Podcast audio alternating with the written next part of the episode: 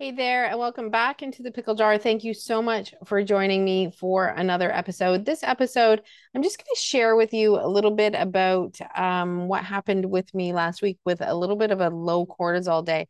And I think these episodes are so important for a couple reasons. Um, I did, I'll be honest, I tried really hard. I try when I'm low to record the episodes, but it is so challenging um, emotionally, physically. I just, I just couldn't get there. So I wanted to go back and to share my experience with you for, um, like I said, for a couple reasons, because I know a lot of you listening, I think, and the feedback I've gotten from this podcast is this is going to resonate with you. It's going to validate your journey. And that's part of what the Pickle Jar podcast is all about, and me sharing as much as I can about living with adrenal insufficiency. And I'm hoping that if you're a medical professional, if you love somebody with Addison's disease, with adrenal ins- insufficiency, you know, we cannot expect you to understand what it feels like to be us. And the more we can share and kind of give as much as we can on that perspective, um, hopefully it can just just give you a little bit of compassion and understanding of kind of what we live with.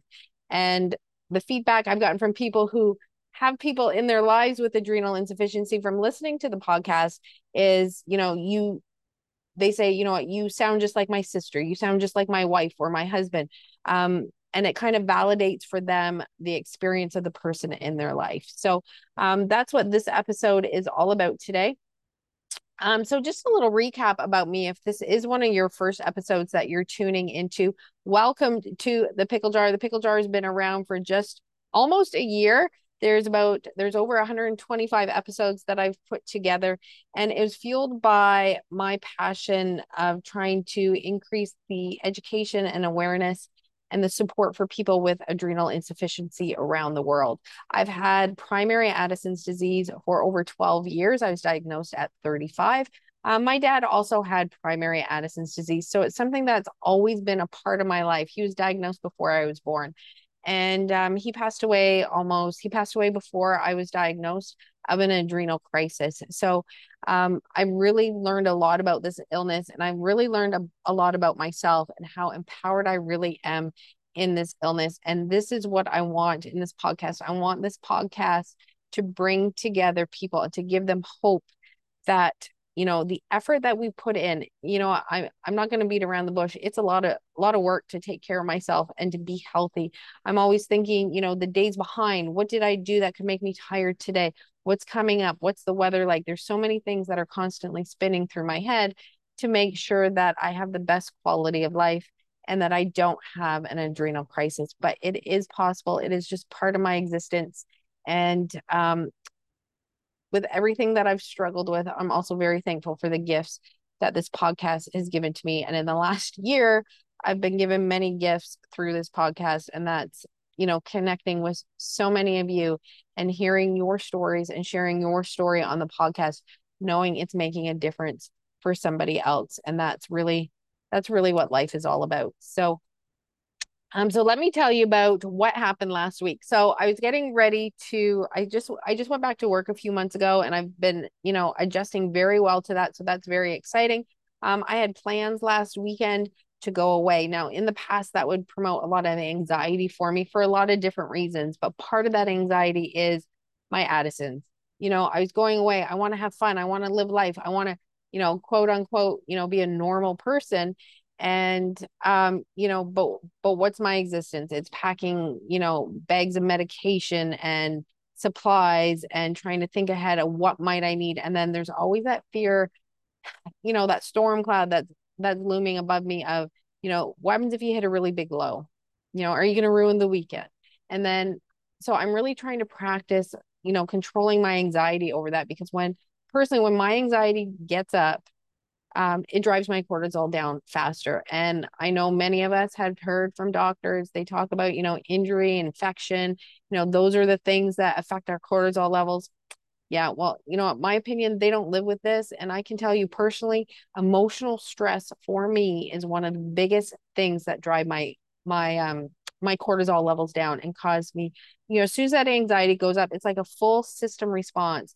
And it's just it's just like a really bad storm in my body and I can feel that storm going on and it just gets it just keeps intensifying and I think every time in the past when I'd feel that storm coming in I'd react to it. And now my reaction is intensifying that storm. So I'm really working on my anxiety levels. You know, I'm in therapy right now and counseling and I'm trying to, you know, do mindfulness and when I feel that anxiousness come over, I'm trying to calm my nervous system. So, um, but last week it kind of everything kind of caught up to me. I like to call this the holiday effect, the Christmas effect. So usually every Christmas, every December, I I run low. It's up and down of low cortisol and you know grumpy days um, because we don't have a way to measure that cortisol levels and it's a guessing game and everything that we do in our existence burns that cortisol.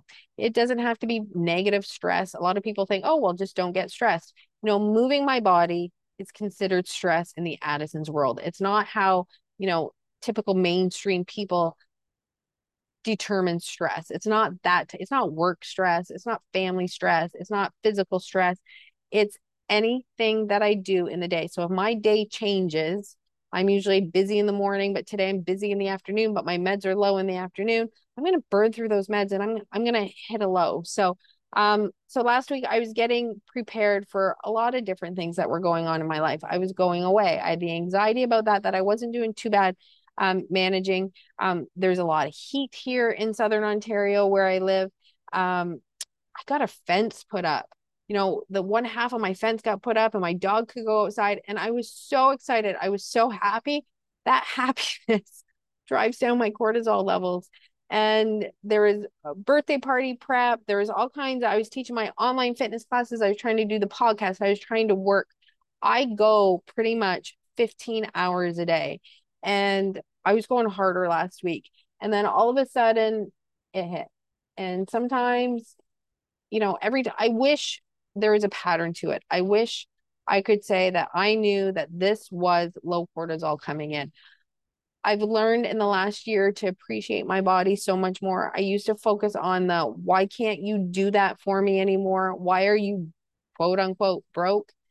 But now I realize I believe I was struggling with adrenal insufficiency for probably 15 years plus before I was diagnosed my body is amazing. It's made amazing adaptations. It's amazing at keeping me alive every day. And I've tried really hard to appreciate that love for myself and to give myself grace for that.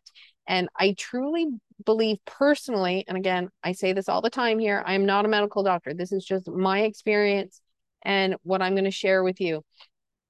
Um, I truly believe that before I feel those low symptoms, I'm already low and my body's fighting and I feel normal because that's normal to me, right? And it takes a lot I find to to hit those low symptoms. And like I said, they're different every time. I wish there was the same.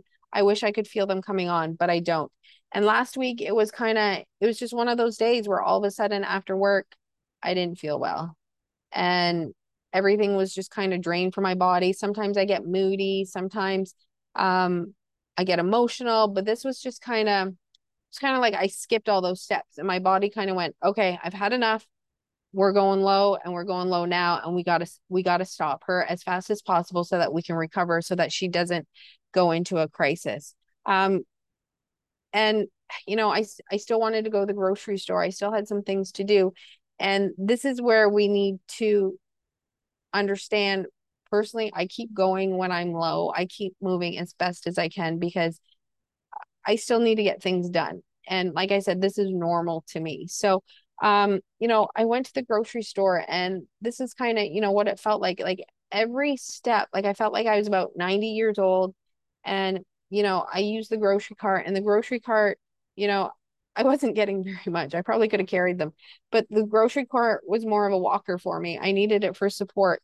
And I just barely shuffled my my feet along and you know every step it was like the effort of a thousand. And that's how I feel when my cortisol is low. You know we might look like I might look like I'm not doing much um but for my body it's probably like you know a hundred times it feels like a hundred times the work to do. There's just no I call it there's just no life there. Like it's just it's it's so hard to explain. It's like every cell in my body is just empty. But at the same sense, it's empty and has no emotion, no feeling, but at the same time I feel like I'm in a lot of pain. And psychologically that's really hard, physically that's really hard. And and then I get this blank gaze in my eyes and to me that's really frustrating because I don't feel like myself anymore. It's again, I, I kind of feel like it's like an out of body experience. It's like, I know I'm alive and I'm existing, but I don't really feel like I'm there.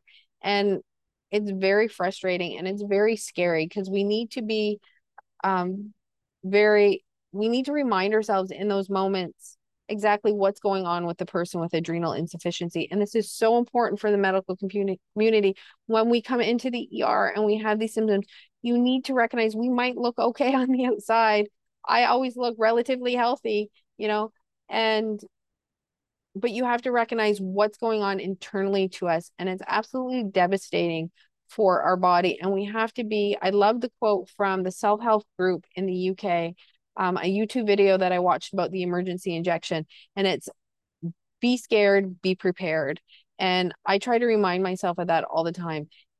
You know I know it's it, it's a scary illness and it's a scary situation, but sometimes fear, we need to use that fear to educate people and we need to um, use it to be prepared because that unfortunately is the reality is the state I was in last week. I, you know, I tried to updose and I tried to do other things and I tried to get some rest. And in hindsight, I probably should have gone to the hospital and gotten some IV steroids. Um, the night ended with I know I'm doing really, really bad where, like, for example, I have an island in my kitchen where I'll lean on the island and I'll lean there and I'll lean there and I'll just kind of stay there. And then usually, you know, 20 minutes will pass, a half an hour pass. Sometimes one of my kids will come downstairs and go, Mom, what are you doing? And I'll be like, Oh, and I don't even realize that time has really passed because I'm just so empty. Um, I made my way upstairs, and for some reason, I don't think I had the strength even to get into bed. I kind of went on my knees on the edge of the bed and laid down in the bed and I kind of laid there for a while sideways and just kind of laid there and I just felt like I didn't exist anymore. And that is that was me with low cortisol last week and I went to bed and eventually got into bed and I and this is what scares me because it happens to me this is a sign that something something's really wrong and it happens when I get really low and I was sitting up in bed and next thing I remember is my daughter coming in and taking my glasses off and she kind of slid me down into bed and told me, you know, that she she was putting me to bed. She was tucking me in. And the reason why that scares me so much is, you know, the lights were on, I was sitting up. I have no memory of falling asleep. And I think that was my body's way of shutting me down, saying, You are very low. This is a very dangerous situation. And we need to shut your systems down as fast as we can to conserve what cortisol that you have left. Now, thankfully, I woke up the next morning. I seemed to rebound really quick, which doesn't usually happen. And um, and again, I was very mindful. I was going away for the weekend and I was scared because I was so low, it was going to cause you know, kind of a roller coaster effect of the weekend. But because you know I was away, my stress levels were also different. We could we could you know change up our weekend a little bit, and it was an enjoyable weekend and very low key, which um, really aided me in the recovery process. So so i just wanted to share that with you and again it's so important like this is the price i pay for living with Addison's disease. And now that I'm going to have those days, I've learned to accept that that is part of my existence. Because when I didn't accept it, it created more stress, more anxiety, created more low days. The low days are going to happen, but I want those low days to happen because I'm living my life and I'm doing it prepared and I'm doing it safely and I'm doing it in a proactive way to improve my quality of life. So, you know, I'm here to tell you as best as I can that it is possible. So if you're on this journey and you're wondering, you know, where to go, are you ever going to be, you know, yourself again? You can get there. You can, you know, rebuild your life. but you need to be proactive. You need to look at the meds. You need to educate yourself and the people around you, but you also need to you also need to be proactive about the things that you can control. And those are the things for myself personally that have truly, I think, made the difference. It's my nutrition, it's my exercise, it's my mental health. It's all those things that have helped me live the best quality of life that I can. So, so thank you so much for allowing me again to share with you in this space my journey with adrenal insufficiency. And I'm always looking for guests to share their journey. So please send me a message at the pickle jar at rogers.com. Reminder you can go to YouTube and watch these episodes as well. So go go to the Chronically Fit YouTube channel, Chronically Fit Canada YouTube channel. While you're there, all I ask is that you subscribe to the channel. That would be such a huge help for me. And even a bigger help is that you comment and like. So if you watch a video and you get a tip, you get a little takeaway from it, put it in the comments. Help others find what they are looking for by sharing. That's what this is all about. Let's use the power of social media.